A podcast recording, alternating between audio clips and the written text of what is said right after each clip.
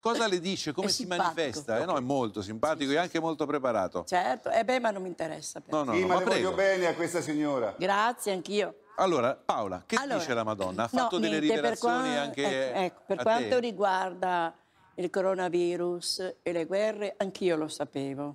Ma non adesso, ancora vent'anni fa. Addirittura. Vent'anni fa, Ehi. più di vent- Ho i testimoni, quindi, e non, so- non posso perché non è qui adesso vicino a me. Comunque, sì, sì, sì, sì.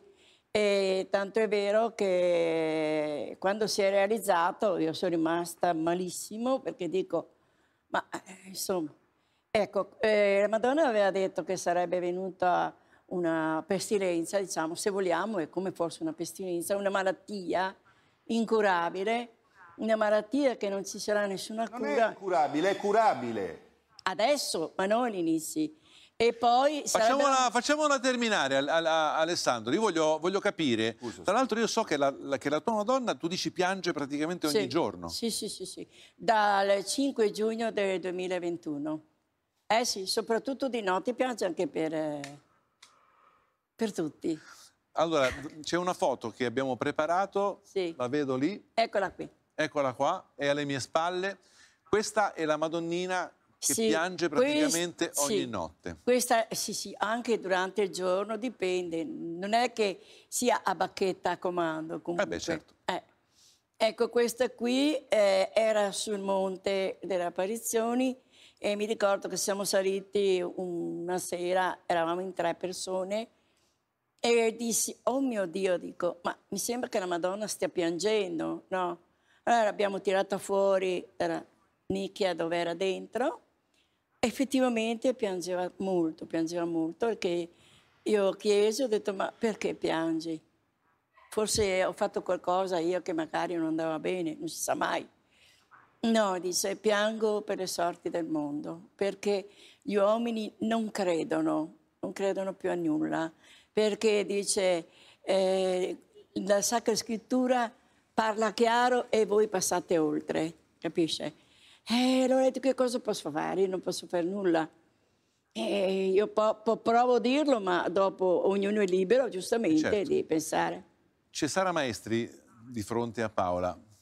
Allora, quello che eh, ci tengo subito a dire, ma sono certa che Paola non è avvezza al salotto televisivo, quindi quello che dirò non è per eh, criticare, ma bisogna stare molto attenti. No? Allora hai detto, quando la Madonna mi ha detto che verrà il coronavirus, poi quando si è avverato io ci sono quasi rimasta male. No? Qua- allora, beati quelli che vedranno e crederanno, ma beati coloro che addirittura non vedranno e crederanno. Certo, tu l'hai sì. vista, Certo. te l'ha detto e ci sei rimasta male quando si è realizzato. Almeno tu che la vedi, credici, giusto in quello che Certo, diciamo. sì. Allora, io penso... Ma dicelo, dicelo Pare prima. che l'abbia detto Alessandro, non lo so, ha detto che in una trasmissione l'ha detto anni fa, eh, se me lo confermi, che pare che già vent'anni fa l'avesse detto in una trasmissione, io non lo so, non lo posso comprovare. Vent'anni fa c'erano altre pestilenze. E non lo so. Io quello che posso dire è che, almeno la mia posizione, penso che ogni, ogni credente può aprire un dialogo diretto sia con la Trinità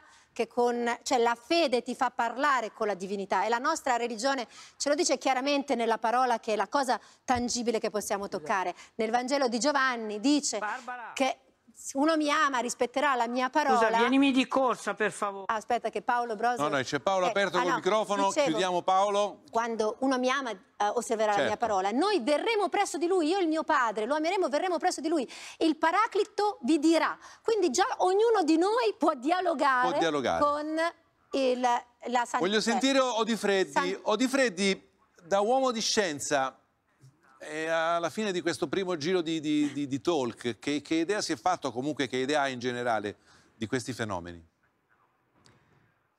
Sono fenomeni che si conoscono da sempre, per esempio eh, oggi si vedono le, le statue della Madonna piangere, però ci raccontano già gli antichi romani che piangevano anche le loro di statue e, e quindi se uno dovesse credere che dietro c'è qualche cosa di eh, trascendentale eh, dovrebbe crederlo anche appunto per la religione romana per esempio. Certo. Per quanto riguarda le epidemie poi eh, basta leggere Tucidide o Lucrezio, si è sempre saputo che tra l'altro le epidemie arrivano dall'Oriente Oriente, in particolare appunto dalla Cina, eh, questa non è affatto la prima, no? forse a noi può sembrare così perché ci siamo distratti per, eh, per migliaia di anni, ma in realtà eh, sono sempre arrivate di lì. Tra l'altro questa è la, è, la, è la, cosa veramente interessante, come mai ci siano delle condizioni eh, che ovviamente non hanno nulla a che vedere con la Cina moderna, come invece noi oggi pensiamo, per esempio i mercati di, eh, di animali e così via, perché appunto già migliaia di anni fa in realtà è di lì che partivano, quindi ci devono essere delle condizioni particolarmente favorevoli per le epidemie e poi una volta si trasferivano ovviamente al ritmo delle comunicazioni di allora, per arrivare dalla Cina fino in Europa ci passavano anni, quando non decenni o quando secoli, quindi qualcuno non ci arrivava mai. Oggi col rimescolamento naturalmente delle, dei viaggi che noi facciamo quotidianamente, quando succede qualcosa là, il giorno dopo è anche qua. Quindi da questo punto di vista, cioè io credo che la, la, la fede non c'entri proprio nulla, al massimo si può parlare di superstizione che è l'altra faccia della fede, eh, cioè eh, sono stati citati i Vangeli per esempio, eh, qui si tratta un po' di una caricatura di una caricatura perché già i miracoli che stanno eh, scritti nei Vangeli sono stati criticati certo. dai teologi, per esempio i teologi protestanti non ci credono più da 150 anni, sono più che altro i cattolici che continuano a credere che bisogna interpretare letteralmente ciò che c'è scritto nel Vangelo, ma qui è, è in realtà appunto una caricatura addirittura di ciò che c'è allora, facciamo così, facciamo così professore.